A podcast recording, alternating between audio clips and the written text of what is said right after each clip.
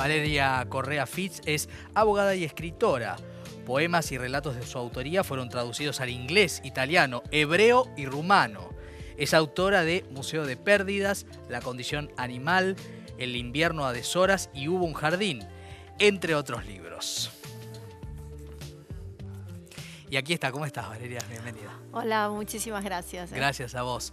Bueno, estás en Buenos Aires porque viniste a presentar el libro y eh, fue esta semana, eh, este jueves, y hoy, día domingo, nos permitimos charlar sobre estos cuentos. Quiero partir después de la lectura y después vamos a hablar de, todo, de todo lo que tiene que ver con los diálogos que hay, ¿no? Este, de tu literatura con otras literaturas.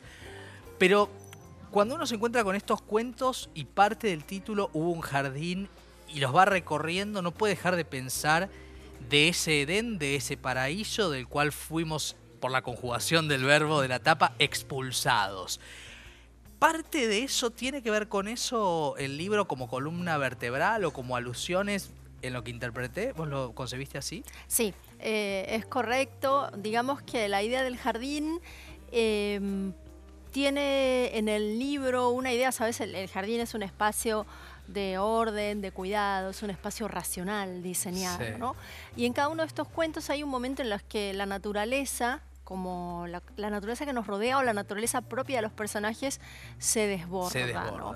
Entonces, eh, juego con esa idea como hilo conductor de los siete cuentos que componen el libro, pero también a nivel simbólico con lo que vos decís, ¿no? Con ese momento de pérdida de inocencia, pérdida de estado de paz de los personajes y de la humanidad simbólicamente también, eh, que es expulsado ¿no? de ese jardín, de ese jardín del Edén, eh, como espacio beatífico y, y redentorio, ¿no? donde se posibilitaba una vida en común eh, sin violencia. Claro. Eh, hay eh, en el libro una convivencia de lo que puede pasar en un jardín en términos terrenales, para seguir con el juego de palabras, ¿no? Es decir, esa belleza que convive con la posibilidad de que todo se desborde, ¿no es cierto? pienso en uno de los cuentos en el cual hay este, una cuestión de inundación, de diluvio, ¿no? Pienso en las diferentes, diferentes historias con un lenguaje si bien vos eh, vivís en España, muy argentino y muy palpable, ¿no es cierto? Eh, ¿Cómo fue la construcción desde la distancia de estos libros? Sí, mira, a mí el lenguaje es una cosa que me conecta mucho con la memoria. Entonces yo hace mm. muchos años que vivo fuera de Argentina, em, pero mi memoria, digamos, está narrada o autonarrada en argentino. Además, yo creo que un escritor es muchas cosas, pero es esencialmente también un inventor de lenguajes, ¿no? O sea, no desde, o sea, ya desde el momento en que te pones a escribir como un hombre siendo una mujer o como una niña, ¿no? Entonces, eh, ya vas como ocupando un espectro lingüístico que no te es esencialmente el propio, el coloquial, ¿no? Eh, pero en el, caso, en el caso de este libro puntualmente yo creo que porque estoy jugando a recrear eh, una Argentina de mi infancia y de mi adolescencia, aunque los cuentos son muy contemporáneos, pero yo trabajo con los espacios de mi memoria, digamos. Y eso me conecta con ese lenguaje argentino. Claro, eh, y, en ese caso hay una reescritura de la memoria. ¿Cómo, ¿Cómo se opera literariamente sobre esa memoria? Me interesa indagar un poquito más. Mira, em, es una buenísima pregunta. La verdad es que no me la había, no me la había hecho yo formalmente. ¿Cómo se opera sobre esa memoria? No lo sé, porque no hay, los cuentos son ficción, o sea, no son, no trabajo para nada con elementos eh, biográficos, muchos de los espacios son inventados, pero son posibles, creo yo, ¿no? Por ejemplo, hay una historia que es un invernadero, el invernadero de Eiffel, el famoso arquitecto parisino. Que hizo la torre. Que hizo la torre y que tiene algunas cositas acá en Argentina. No un invernadero, tiene un molino, tiene algunas casas. Entonces, em, yo creo que eso que llamamos memoria también es una construcción. Entonces casi que me parece que tu pregunta me remite a cómo se construye la construcción y es algo como muy complejo como para improvisar ahora. Es, es para hacer un seminario. Eh, Creo que sí. Vos, trabajás eh, con talleres literarios, con, digo, la reflexión sobre eh, lo que tiene que ver, el libro se inscribe, voy a esto, el libro se inscribe en una editorial Páginas de Espuma, pero también en una generación de escritoras en las cuales hay un punto que se reitera y me parece muy interesante y muy eh, fructífero. Eh, pienso, Mariana Enrique, Samantha Schwebling, María Fernanda Ampuero, eh, Mónica Ojeda, escritoras latinoamericanas que escriban desde Latinoamérica o desde otros países donde se hayan ido a vivir, escriben sobre la convivencia entre una belleza a veces lírica y una fatalidad acechante. Yo creo que el libro tiene de esto, ¿no? Sí.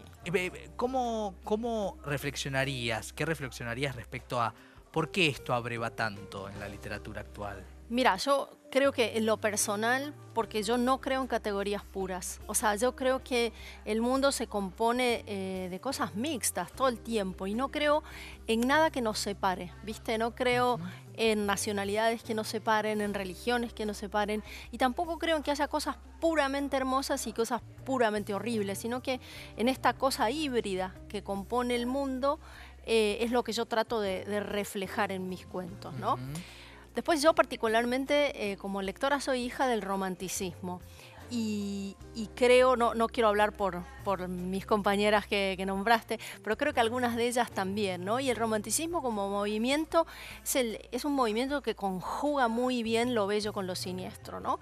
Y casi te diría que lo bello es condición de lo siniestro y a su vez lo siniestro es condición de lo bello para ese movimiento. Y, claro, muchas de ellas son escritoras góticas, ¿no? Y claro. y son, eh, el movimiento gótico es heredero natural del romanticismo, pero cuando las entrevistes a ellas se los pregunto. Sí, sí, no, lo, hemos hablado con... ya, ya, lo hablo por mí nomás. Con todas ellas lo hemos hablado y estábamos conversando también de cómo algunas tradiciones se van, eh, digamos, sintetizando o generando... Em, híbridos, por ejemplo, con, pasa como con Mónica Ojeda del gótico andino, ¿no? Es decir, este, cómo se retoman las tradiciones eh, en relación a esto. Em, tu libro anterior también tuvo, ¿no? Este, eh, mucho éxito y pienso en lo que, lo que sucede hoy con el cuento, ¿no? Con, con el cuento como una eh, una síntesis, digamos, eh, bien condensada, ¿no? Vos trabajás, eh, me parece mucho la condensación en tus cuentos. Sí, yo empecé con la poesía, entonces la poesía es el género natural de la condensación, del silencio, de la elipsis. Y después, en particular en este libro, yo tengo por lo menos cuatro o cinco historias que amigos novelistas, amigos y amigas novelistas me dijeron, tenías como cuatro o cinco novelas que desperdiciaste. Y yo les digo, no, no las desperdicié. Al contrario. Le digo, porque esto es todo lo que yo tenía para decir. Entonces, a mí me gusta decir que este libro tiene, eh, de las eh, siete historias, de los siete cuentos que, está compuesto, tiene como cinco novelas deshidratadas. Eh, para, para autores, para, para lectores a los que le gusta la cosa dinámica. Y después me parece que el cuento en general tiene un lector que es igual o más inteligente que el escritor, porque tiene que completar, rellenar huecos, enlazar cosas que están solamente, viste, perfiladas o pespunteadas. Y es, un, es un lector muy curioso y muy, eh, muy atento ¿no? a cada palabra. Sí, definitivamente. Bueno, ya están las librerías, hubo un jardín, eh, Valeria Correa Fitz, y este recorrido que creo que eh, va a llevarlos a muchos a, a vivir entre dos pasiones, ¿no? La, la lírica, la bella y la fatal, que como bien decías, son una misma cosa. Muchas gracias por haber venido. Muchísimas gracias a vos por la invitación.